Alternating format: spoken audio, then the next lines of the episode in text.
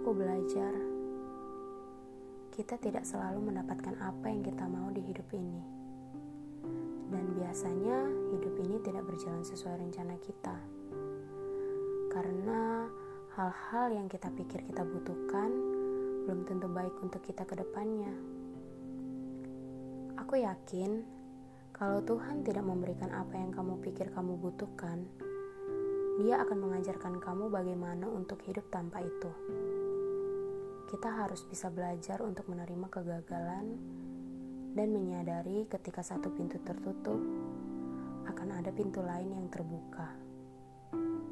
Kalau Tuhan mengizinkan kamu melewati masa sulit ini, itu karena Dia sudah menyiapkan kamu untuk itu.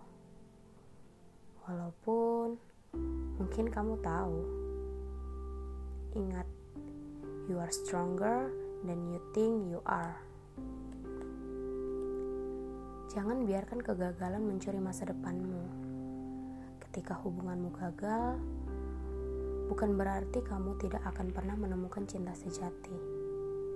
Bukan berarti ada yang salah dari kamu.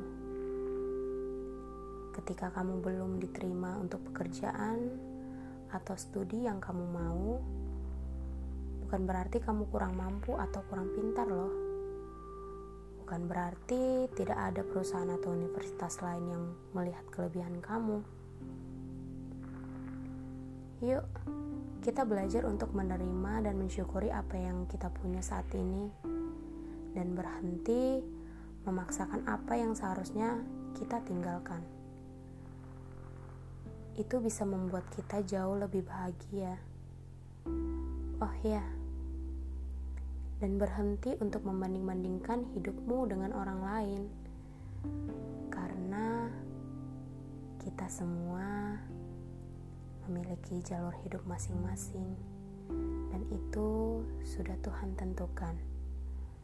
Semoga kamu yang mendengarnya bisa lebih bahagia setelah ini.